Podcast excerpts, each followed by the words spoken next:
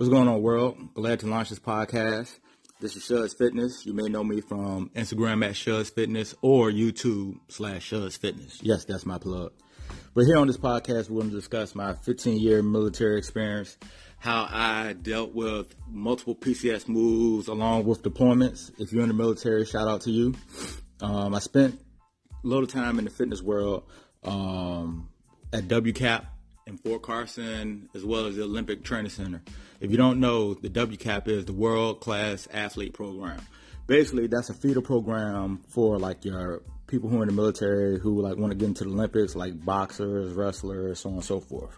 Right? I was able to interview um, Dallas McCarver, Dexter Jackson, Kyle Green, as well as launching a fitness company in two thousand seventeen. Um, in the Hit Fire segment that we have, Hit Fire. Related to military, right? In the Hit Fire segment, we're just going to discuss random topics in sports, music, relationships, marriage advice, um, badass kids, and anything else that can come up. Just random shit. So who knows where it goes? We're just here to have fun. Let's get at it.